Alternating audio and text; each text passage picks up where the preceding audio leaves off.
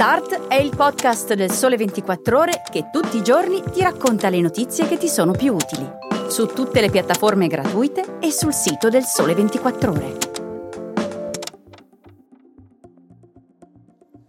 Elezioni, Expo e Mance. Sono Carlo Andrea Finotto e oggi vi parlo di queste tre notizie a Start, il podcast quotidiano del Sole 24 Ore. La prima notizia che vi voglio segnalare riguarda l'appuntamento elettorale che coinvolgerà 12 milioni di italiani chiamati alle urne tra domani, domenica 3 ottobre, e lunedì 4 ottobre. Si vota in 1157 comuni per il rinnovo del sindaco e del consiglio comunale, ma anche per le supplettive della Camera nei due collegi uninominali di Siena e di Roma e anche in Calabria per eleggere il presidente e il consiglio regionale. Come ricorderete, il voto era inizialmente previsto per la scorsa primavera, ma è stato poi rinviato dal governo a quest'autunno a causa dell'andamento della pandemia. Tra le amministrazioni da rinnovare ci sono sei capoluoghi di regione, Roma, Milano, Napoli, Torino, Bologna e Trieste, e 14 capoluoghi di provincia, Benevento, Carbogna, Caserta, Cosenza, Grosseto, Isernia, Latina, Novara, da dove vi parlo, Pordenone, Ravenna, Rimini, Salerno, Savona e Varese. Vi ricordo che le urne rimarranno aperte dalle 7 alle 23 di domenica 3 ottobre e dalle 7 alle 15 di lunedì 4 ottobre, mentre gli eventuali ballottaggi eh, si svolgeranno il 17-18 ottobre. Per quanto riguarda poi le regole legate al Covid, come scriviamo sul, sul, sito, si potrà votare senza l'obbligo del Green Pass, ma non si potrà andare al seggio in caso di sintomatologia respiratoria o di temperatura corporea superiore a 37,5 e neppure se si è stati in quarantena o in isolamento domiciliare negli ultimi 14 giorni e anche neppure se si è stati a contatto con persone positive negli ultimi 14 giorni. Per accedere ai seggi elettorali poi è obbligatorio l'uso della mascherina ma tuttavia non è prevista la misurazione della temperatura corporea al, momento di, di, accedere ai seggi stessi. Ecco, queste sono un po' le, le indicazioni di, di, massima che abbiamo ricordato nei nostri articoli.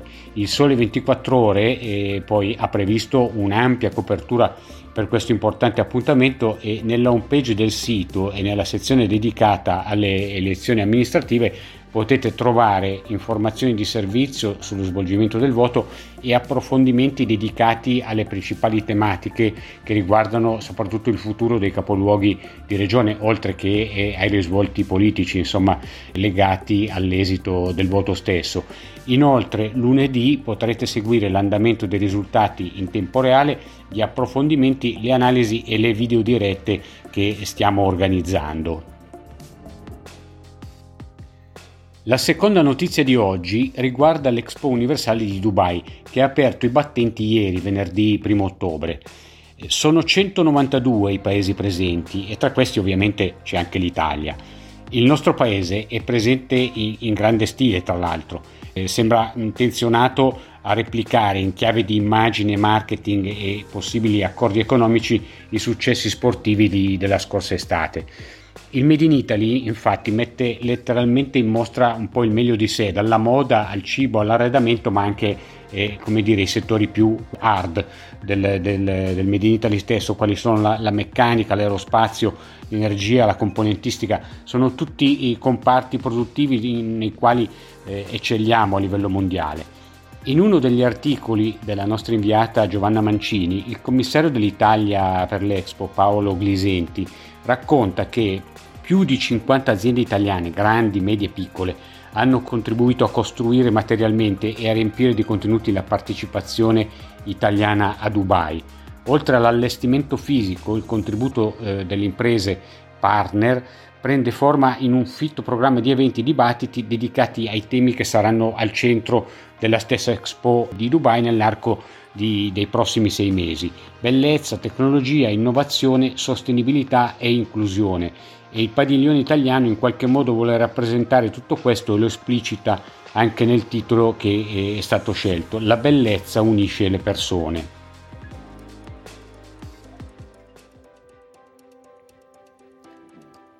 Come terza notizia ho pensato di segnalarvi una sentenza che promette probabilmente di, di, far discutere parecchio e non solo gli addetti ai lavori. Non sto parlando della clamorosa condanna a 13 anni dell'ex sindaco di Riace Mimo Lucano. Mi riferisco invece alla sentenza della Corte di Cassazione che dà il via libera al pagamento delle tasse sulle mance.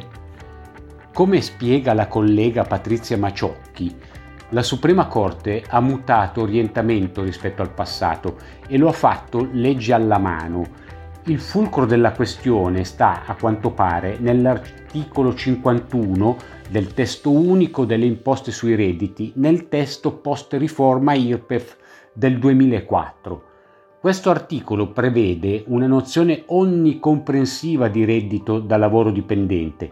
In sintesi, le mance, anche quando non sono ricevute direttamente dal datore di lavoro hanno origine dal rapporto subordinato e costituiscono un'entrata, aperte le virgolette, sulla cui percezione il dipendente, scrive la Corte, può fare, per la sua comune esperienza, ragionevole se non certo affidamento. Io ve l'ho riassunta molto rapidamente, ma la questione è abbastanza complessa e se volete saperne di più potete leggere l'intero articolo che trovate sul sito del Sole 24 ore. Siamo così arrivati alla fine anche di questa puntata di Start. Io spero vi sia piaciuta e mentre passo il testimone al collega che vi farà compagnia domani, vi invito a scoprire i numerosi altri podcast nella sezione dedicata del nostro sito. Oggi in particolare trovate anche la nuova puntata della serie Market Mover curata da Andrea Franceschi. Dopo Evergrande, una nuova minaccia per la stabilità finanziaria globale arriva dalla Cina ed è quella della crisi energetica. Noi proviamo a capire come e perché i recenti blackout nella Repubblica Popolare possono avere ripercussioni sul mercato globale delle materie prime. Una cosa che poi a cascata ci riguarda anche noi da vicino, insomma. Se poi volete scrivermi per suggerimenti, commenti o segnalazioni, potete contattarmi all'indirizzo di posta elettronica carloandrea.finotto chiocciola il sole 24 ore.com. Buona giornata!